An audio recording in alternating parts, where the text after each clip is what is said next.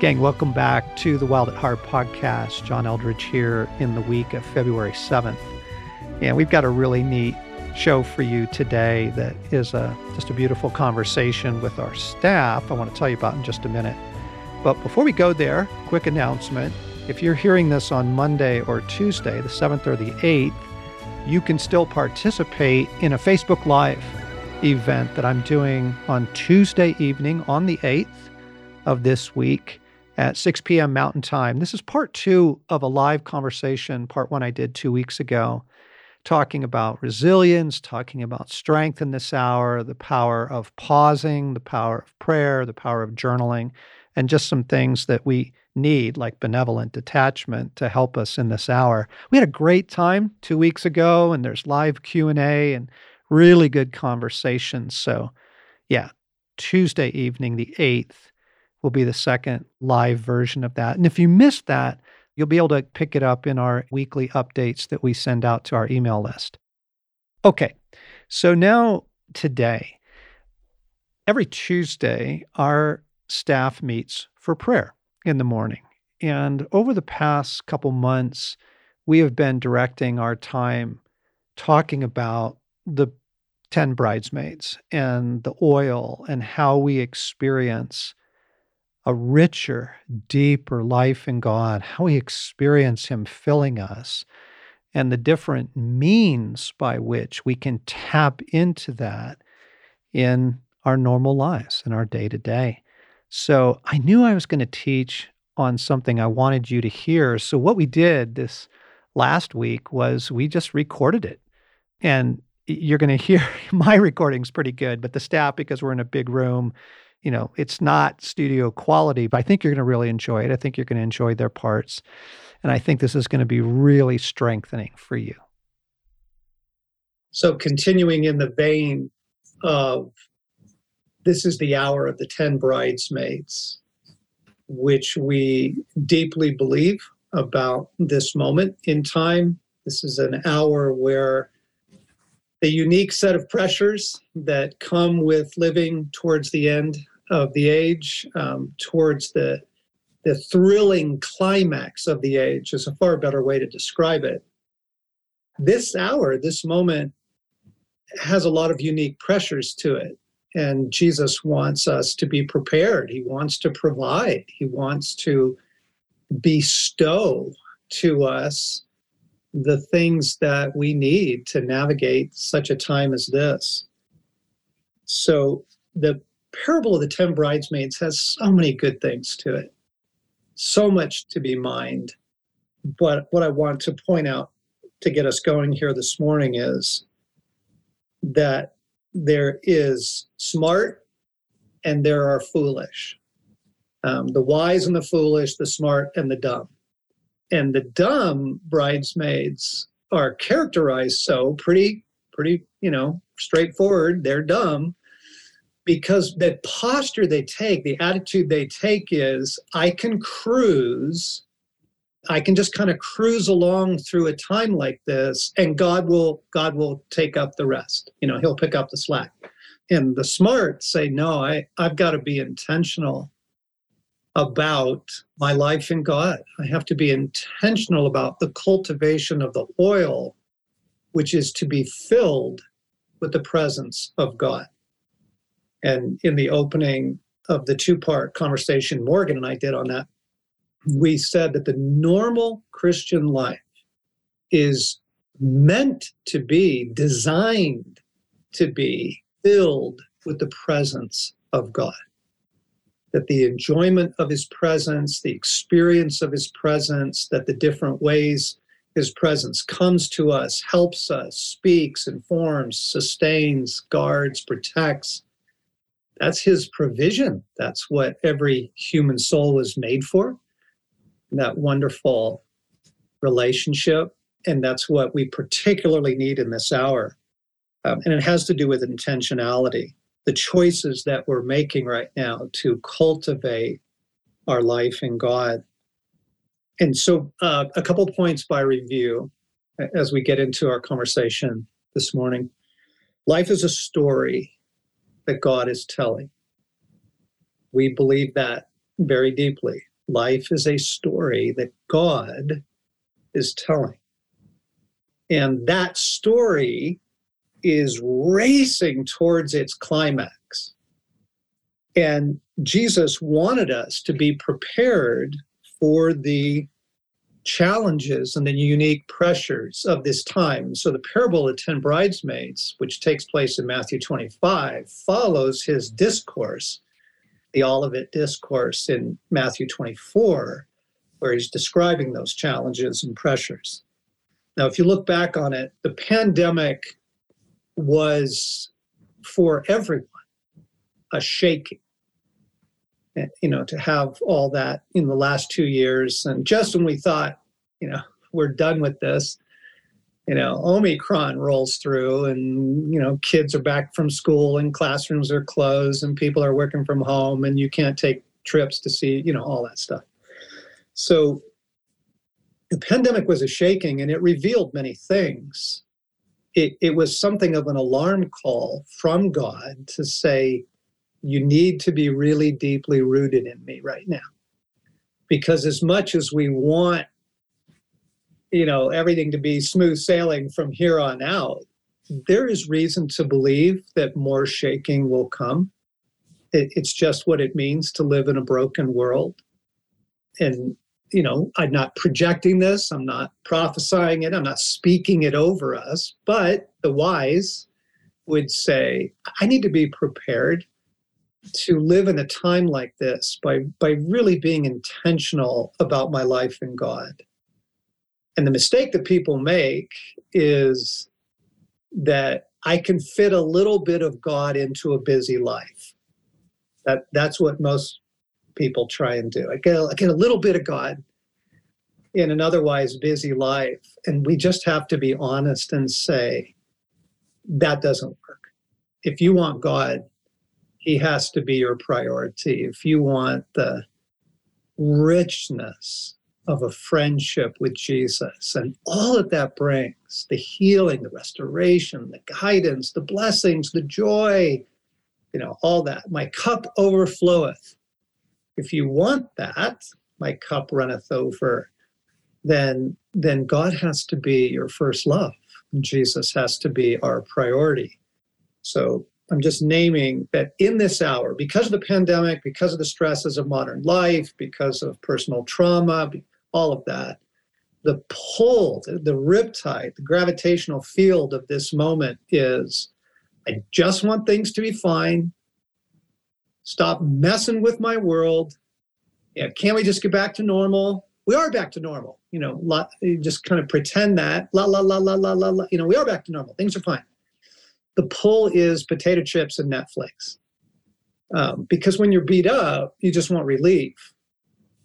And, so you want to veg, or you want to travel, or you know, you want to get back to your club or your gym and all that. You just want life to be good. Can we just have life be good again? But that's not the same thing as oil.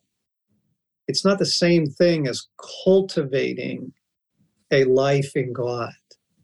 It, it's not it's not the same thing. It is relief, but there's a difference between relief and restoration.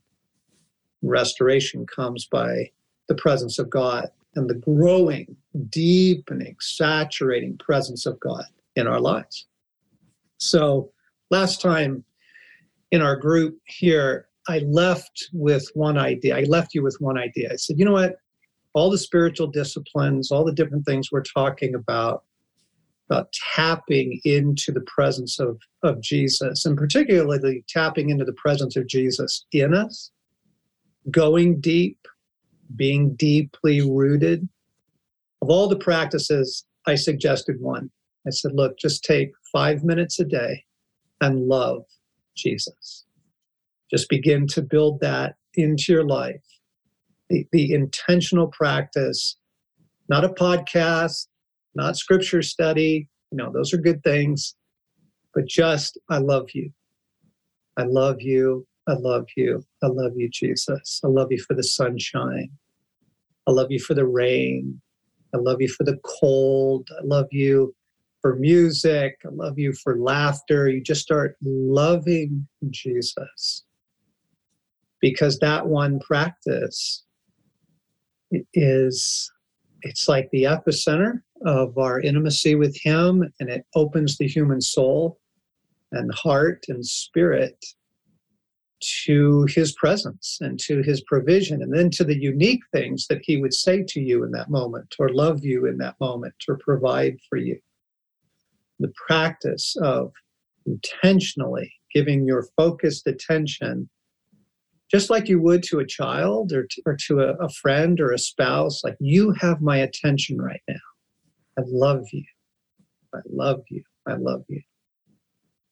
I gave that to you as a, a thought and i'm curious how's that going john i have found it surprisingly rewarding and surprisingly difficult.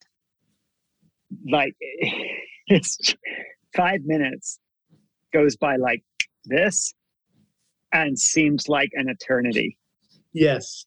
And so when I first started, it was like I'd be like, okay, you know, and it was really helpful to sort of put it into real terms like yes i love you god i love you jesus but i love you for and I it'd be like, I love you for the wind and for the snow on the peak that I'm looking at right now. And then all of a sudden, like literally just happened, my phone would ring and and life like just jumps in and gets in the way. And I suddenly realized that like my brain has gone a different direction. And and it's that recentering and coming back. But for, for me, uh, what I think where I what I found most helpful is sitting and observing my surroundings and just acknowledging God in them. To like I sit in my living room, look out at the park and the mountain, and take in the scene and thank Him for the pieces of it. Like that's that's been a category, or you know, thank you for what's happening at work, and then go around the office in my head, thanking God for the way He loves me through you know Morgan and through Karen and through Stasi. It's just anyway it's hard and and gets easier. It's really rewarding and really difficult. I love that summary. About a similar experience, John, of of at times it's really easy, and at times it's it's not, and I and I do get distracted. I'll even find myself, I'll be a minute into it, and then my mind's gone onto something else, and it'll probably be five minutes before I catch myself and go, oh yeah, I was trying to do, do that thing. Love Jesus. Um, but what I was going to say about the helpful moments where it is going well is what I think the benefit that I've found in it, what it's doing for me is it's slowing my head down. And so, especially when I'm feeling distracted by a lot of things or stressed or worried would probably be a better way to say it. Doing that, and then when I'm done with it, my head just feels more clear. And I don't feel, I don't even remember what I was worried about. I just feel more grounded, connected with God after doing it. I find it brings an incredible amount of peace to go there during the night when I wake up and can't fall asleep. To just yeah, go go to loving Him and why I love Him, how I love Him. I think I had a maybe a little different experience of it, and I'd love to hear you speak to it a little bit, John. But like as I was doing it, suddenly I just felt like it was so like it was more about Him loving me and all the things that I love all the gifts that he gives me through the beauty and the creation and the mountains and the, my friends and and then suddenly it's like wait i'm supposed to be loving you and i feel like i'm being reminded of his love yeah does that make sense yes that and that is oh, that's okay because that is how he has been coming to you through yeah. your friends through the kindness through the beauty of an evening so to love him in that is beautiful this is a practice. And as we're discovering, it's bumpy. Like it doesn't just flow easily. You know, John's looking at the park, he's looking at the trees, he's loving Jesus. And then the next step would be to love him for his character. Jesus, I love you for how good you are, how true, how, and you start naming that. I love you, Jesus, for your kindness. I love you for the beauty of your life. And then you're really focused in on him but that's all good stuff. All that works and and is helpful. I had the opportunity to practice it last week with a fair amount of affliction and battle and found it to lessen my anxiety and put things in perspective when you're in pain or dealing with injury or sickness. It's so easy to, like, that's all you can see and feel but just to be able to step back and say, I love you in my broken body. I love that you're with me in this brokenness was just a breath of it took the anxiety or the pain or the just the urgency of it all back and smaller, which is much more manageable than just that's all you can see and experience. So I found that to be exceptionally healing actually what you just named is the gold. Because there are forces of darkness rolling across the earth right now trying to discourage human hearts and bring in abandonment, feelings of abandonment, feelings of betrayal, feelings that God is not here, God is not helping, like literally, if you think about the phrase antichrist, they are anti Jesus forces. So, whatever it is that is opposing, Jesus isn't with you, he doesn't listen, he's not speaking, he didn't come through on that promise. And so, if in our suffering, especially, we can love Jesus, it is going to disarm that. I woke up the other morning and I was immediately under despair. Like this was just a few days ago. Despair. And despair is not a normal place for me to live, though I've certainly visited it. I just woke up to it and it was so heavy on me. And I didn't know any other way out but simply to begin by loving Jesus. I, I love you in my heartache. I love you in my struggle. I love you here in this. And, and so, what you were describing about loving Jesus in your broken body and loving Jesus in the in the suffering of your your family, that is huge because it it allows your soul uh, to access Him. It restores the the communion, and it also disarms the intentions of the dark powers.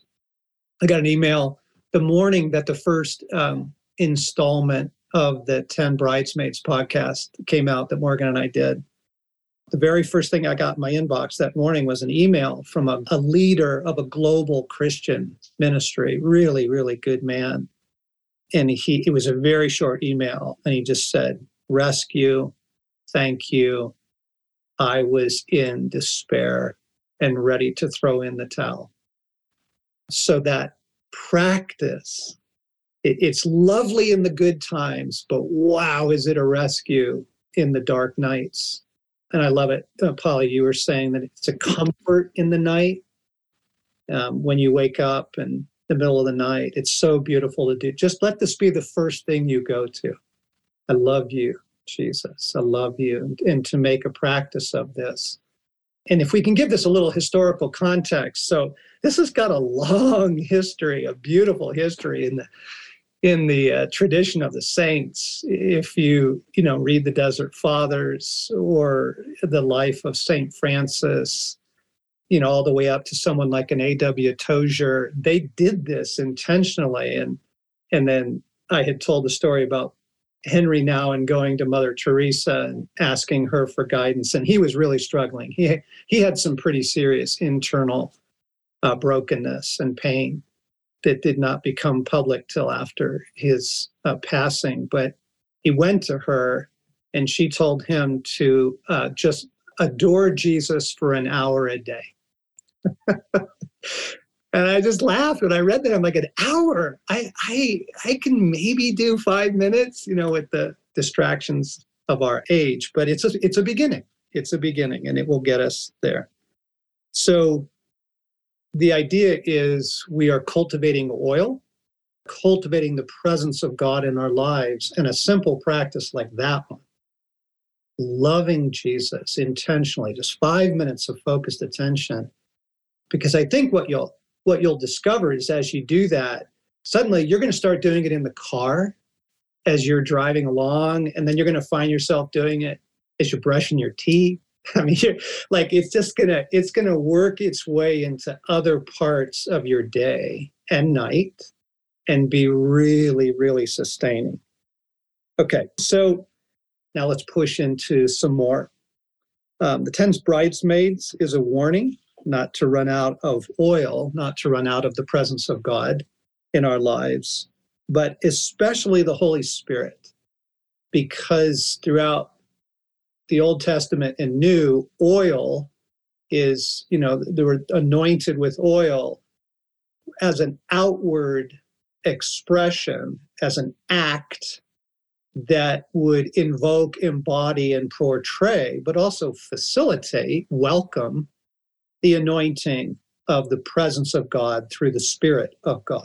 So, quite often, the oil is the presence, but the oil, more specifically, is the Holy Spirit. And it's fascinating. Different people at different stages of their life, as they kind of go through um, Christian faith, will find themselves relating really well to one member of the Trinity, but maybe not all of them. Maybe not all of them. And so, you know, for me, I came to Christ because of Jesus. I came to faith because of Jesus. And and he and I have been very, very close for many years. But in my early years, I, I didn't want anything to do with the father. And of course, growing up in an alcoholic home, alcoholic father, it doesn't take a lot of connection to figure out that our experience of our earthly fathers shapes our anticipated or projected experiences of our heavenly father. And so it can often take a lot of healing and maturity to get over something like that. It did for me. And, and now I have I have a beautiful relationship with the Father. And so I'm curious, I'm curious just to ask, Father, Jesus, Holy Spirit, our triune God, have you had a, a closer relationship with one member of the Trinity? Does that resonate with you? That you can kind of, when you pray, you typically pray Father or Jesus or Holy Spirit or when you're reading or when you're, you know. Absolutely, John. Yeah. For me, it was, I'm like you, coming to faith. I fell in love with Jesus for, gosh, I would say 25 years of my my Christian faith. And it was probably not till about 10 years ago that I asked God, I'm like, I don't know you as Father and I really want to. And so pressing into that, he he really answered that prayer like huge, which was wonderful. I think Jesus continually is my go-to, but I'd say that I have a relationship with the Trinity now that I didn't have before.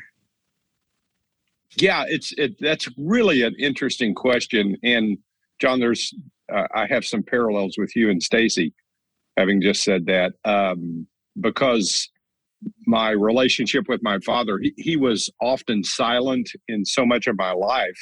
And Jesus was my savior, and he brought me in to the kingdom, into faith. But um, I, I think, especially with my time here, you know, based in this message, has really brought my relationship to the Father and the conversational intimacy with God has been the Holy Spirit. And so um, I would say it's Jesus, the Father, and, and the Holy Spirit coming latter. But you know that's that's pretty logical because Jesus was the manifestation of God in flesh. So he's the easiest for I think most of us to relate to. Yes, Bart. Thanks. Anybody else? John, I'd say for me, uh, loving Jesus was the easiest from the very beginning in my relationship with God. Accepting myself before the Father has has been harder over the years. I think I was more surprised in recent years to realize that just because of my faith tradition growing up, with um, just not recognizing the Spirit so much, and then just recognizing too maybe some mother wounds, uh, but recognizing the Spirit being so present has been just a real good walk for me in the last season. Uh, the the idea of attachment love, of uh, almost envisioning myself like in the arms of God, looking up like like a baby, you know, just looking up at the mom, and just feeling like I am at home here, and this is where I belong. That's been my latest journey with the Spirit. I think that for most people, if you were to if you were to kind of sample most Christians, they would they would do what we've just done, which is probably, you know, Jesus, yes, Father, again, depending on the healing of their heart toward Father, but Holy Spirit, not as many people have as rich a relationship with the Holy Spirit as they do with Jesus or the Father. And part of that has to do with the weird. I said years ago that one crackpot standing on the street corner with a sign does far more damage to Christianity than 10 atheist professors. Like it just it's the nut jobs. It's it's the it's the wacky, it's the weird, it's the over the top that pushes many people away from Christianity, period. But once within the kingdom, will often keep us from a rich, deep experience with Holy Spirit.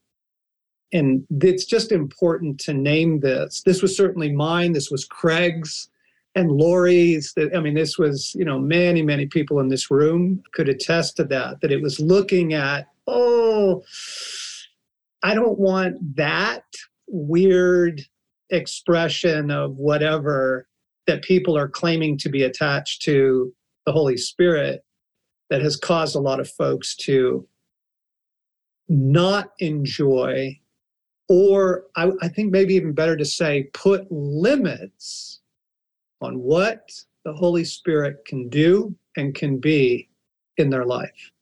And it may not even be conscious, but we will kind of put parameters around, eh, you know, I, I, I thank you for your help with my Bible study, or thank you for a word of encouragement, but but that's all I want. I, I don't I don't want anything else with you. And yet if we're in this hour that that we are seeking oil, and if the Holy Spirit is so deeply connected to what God is providing for us in this hour, I, I think we need to overcome that. So let, let me help you do that for a moment. First, the in the beginning, Genesis chapter 1, it says the Spirit, Holy Spirit, was intimately involved in creation.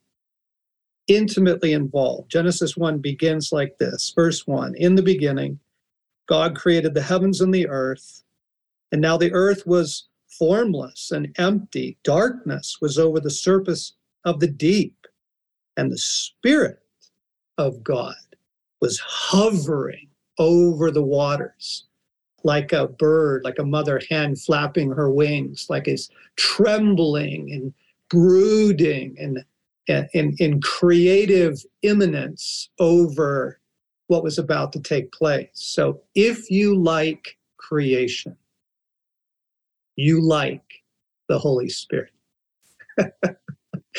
you can just go to just go to those parts of creation. Like if it's the ocean for you or your garden if it's music or coffee in the morning at your kitchen table you can go oh i love you holy spirit.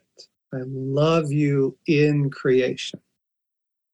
And then if you look at jesus so jesus is the messiah and probably most of you know that the word Messiah means anointed one. Jesus is the anointed one.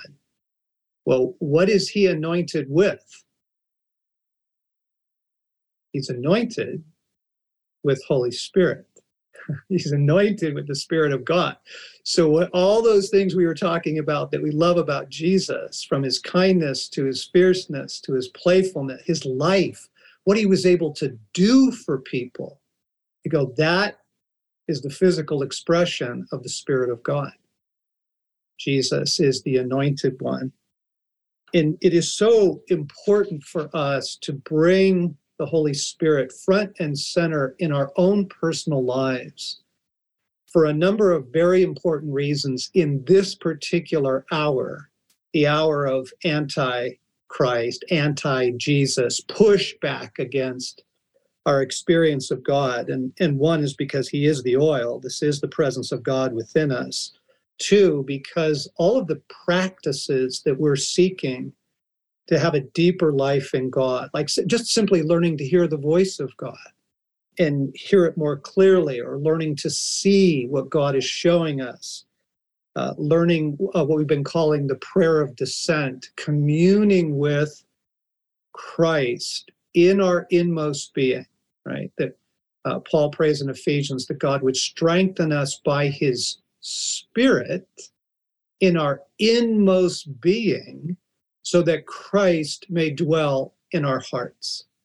Okay, so that, like that rich, rich connection with Jesus out of the distractions, out of the shallows, moving down into the depths of our being, that practice requires the help of the Holy Spirit. And then I think really, really important to this hour is um, the testing of the spirits. So in First John 4, John warns, he says, Look, many antichrists have gone out into the world. The spirit of the antichrist was already operating, of course, against the church in that hour because this is the Jesus revolution. So the anti Jesus stuff, you know, is going to come against it through people, but also through demonic spirits. And, and he said, therefore, because that's true, he says, you've got to test the spirits. You've got to test the spirits. And this was a huge click for me in in the last month because, in my own personal experience, as we've described on the podcast back in September with Alex and John, and then through a number of texts and emails that I've gotten even this fall and winter, very mature saints are having experiences uh, of suddenly feeling abandoned or bereft or or desolate. And here's the open door. The open door was i thought god told me and then fill in the blank you know that we would get pregnant. I thought that god told me he would heal me of this cancer or heal my mom or i thought god told me that we were supposed to move to to this new city and, and it's gone terribly. And in those experiences it's awful. I have had a couple of these. I had a terrible one last summer and without implicating other people in the story i can just tell you i i thought god made a promise to me very clearly in listening prayer that did not come true. And not only did it not come true, it, it was so the opposite. It so backfired so painfully. It threw me really hard, really hard. Because I rely so much on my intimacy with God. And I, you know, we we taught for years and years about the importance of hearing the voice of God John 10, my sheep hear my voice. They follow me and I lead them to good pasture. This is just so critical. Hebrews, you know, today if you hear his voice, do not harden your hearts. Revelation 3 Behold, I stand at the door and knock. If anyone hears my voice, like it is so critical to hear the voice of God. But the desolation that's really trying to roll across, the loss of heart, the despair, the throw in the towel, a number of those stories are related around something of, but I thought God said, fill in the blank, but I thought that. And what I realized, we need the help of the Holy Spirit to test the spirits. Like, who is speaking here? And not just take it for granted because the enemy is a ventriloquist. He's brilliant at mimicking you know christian experiences. And you can just look at the cults and go oh holy cow he's convinced a lot of people around the world to follow false gods and false christs through deception so that he's really really good at it. And we need the holy spirit's help and in so many other ways as well so let me just read a couple of passages here in john 7 one of the greatest offers jesus gives to the human race it says, On the last and the greatest day of the festival, Jesus stood and said in a loud voice, Let anyone who is thirsty come to me and drink. Whoever believes in me, as scripture has said, rivers of living water will flow from the depths of their being. And then John goes on to explain it. He says, By this, he meant the Spirit whom those who believed in him were later to receive. So that wonderful experience of the rivers of life, the well springs of life just flowing up out of your inmost being, that's the Spirit of God in you. That's Holy Spirit. In John 14, Jesus says, If you love me, keep my commands, and I will ask the Father, and he will give you another advocate to help you and be with you forever, the Spirit of truth. The world cannot accept him because it neither sees him nor knows him. And by the way, can I just point out the world is so full of deception and fakery and posing and falsehood, some of it deliberate, some of it unintentional, but just born out of the sin of man. The world does not get walking in line with the spirit of truth. Uh, Jesus says the world can't accept them, but you know him for he lives with you and will be in you. John 16, I have much more to say to you, more than you can now bear. But when he, the Spirit of truth, comes, he will guide you into all truth. And wow, is that important on so many levels the truth of the reality of God, the truth of what's happening in the world, the truth of who you are in Christ, the truth, you know, the beauty of the scriptures. And then testing the spirits. He will guide us into truth so that we don't get deceived by stuff and, and have it break our heart. Uh, let me read one more. Second Corinthians 3. Such confidence we have through Christ before God. Paul says, not that we're competent in ourselves to claim anything, but our competence comes from God. He has made us competent as ministers of a new covenant, not of the letter, but of the Spirit. For the letter kills, but the Spirit gives life. And anyone who's lived in a, in a legalistic context will tell you the law, the letter of the law, it just destroys. It kill. It is soul killing. But the Spirit of God, as manifested in Jesus, as manifested in creation, as manifested in freedom, healing, joy, life, you know, love, joy, peace, all that. The Spirit gives life. But then he goes on to say, now the Lord is the Spirit. So Paul gives Holy Spirit lordship.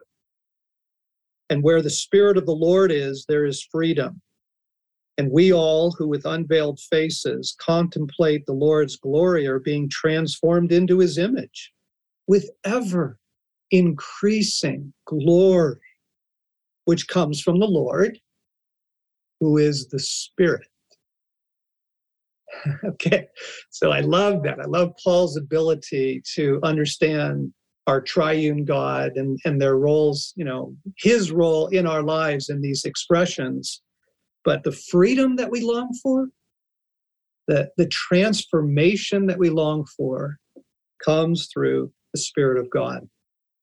And so it's really important in this hour for us to overcome some of the weirdness or the fear of weirdness or bad experiences or just unfamiliarity, frustration, disappointment, because we desperately need a greater measure of the Spirit of the living God, not only with us, but in us, in our inmost being, right? The river of life and all that's that's flowing to us there. So I had a really funny experience I want to tell you about. I was in need of some healing prayer.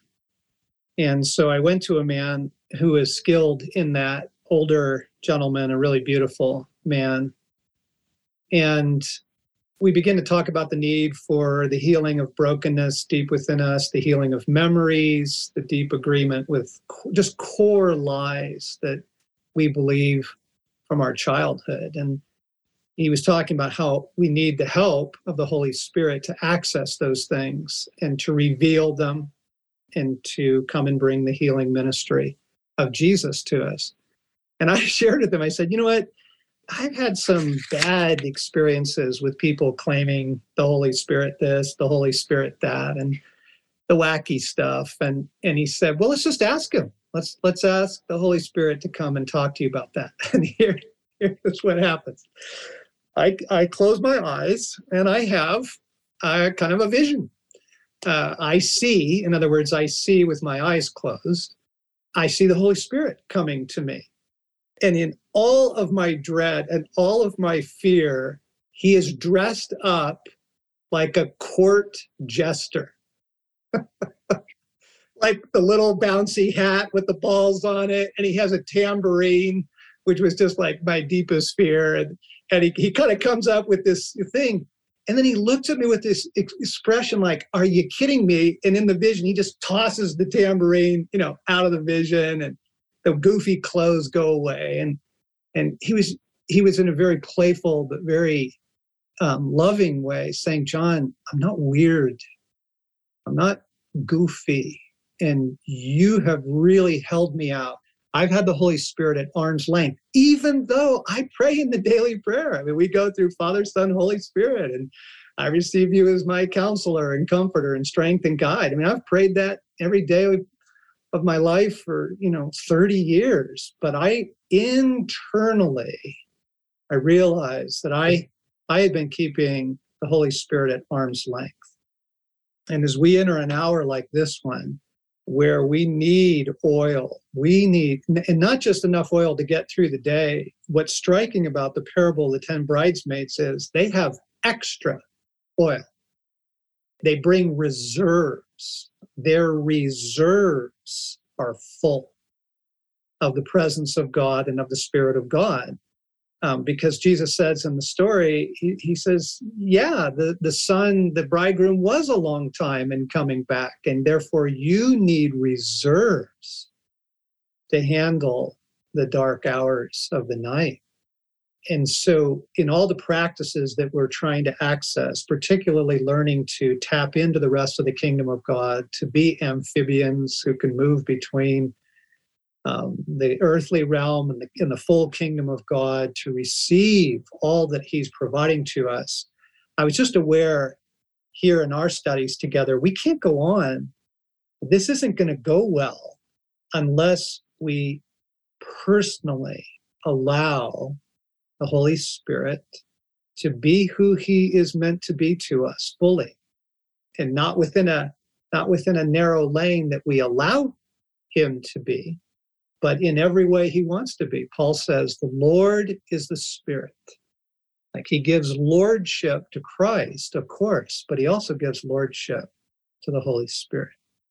So, what I wanted to do as part of our prayer exercise this morning is to pray for our relationship with the Holy Spirit and to allow Him to show us in some prayer right now what might be in the way and then to surrender that. So let's pray together. Holy Spirit, Spirit of the living God, Spirit who anointed Jesus to live out his mission.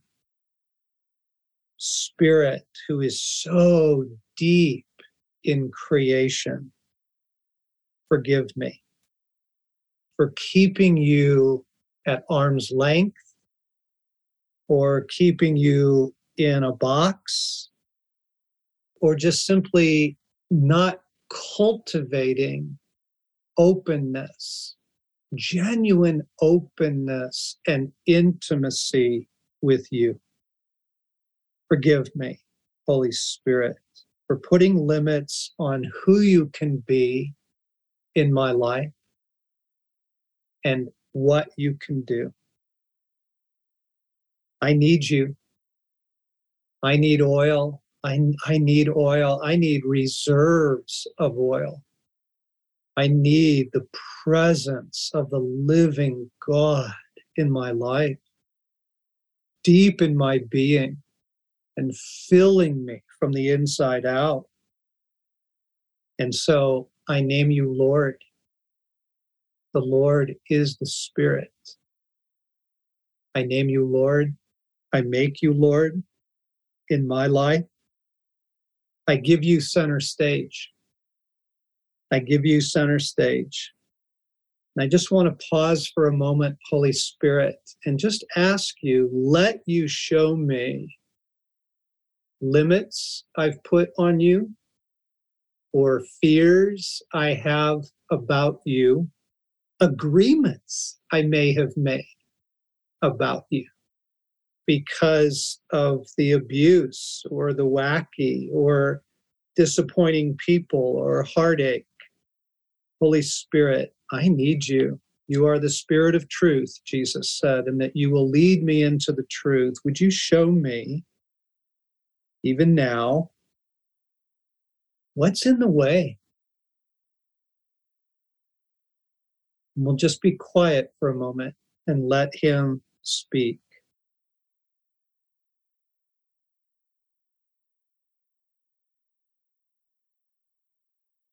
Is there someone that I need to forgive who gave me a bad taste of the Holy Spirit? Is there a church or a movement I need to forgive?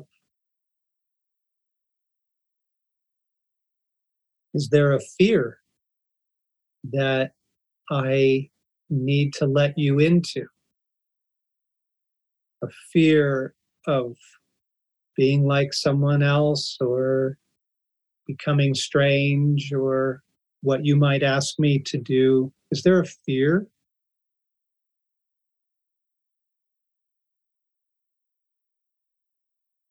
Holy Spirit, here's what I'm going to do today. I am going to name you Lord and give you center stage. I ask you to come front and center, not background, not allowed in certain circumstances, but rather front and center. I ask you to come front and center in my life,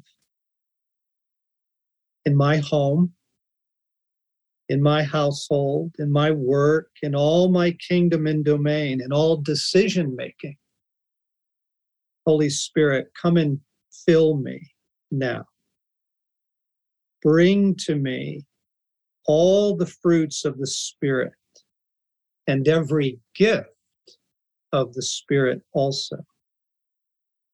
I need a greater measure of the presence of God in my life. I need a greater measure of you, Holy Spirit. Come and be the Lord of all my listening and hearing.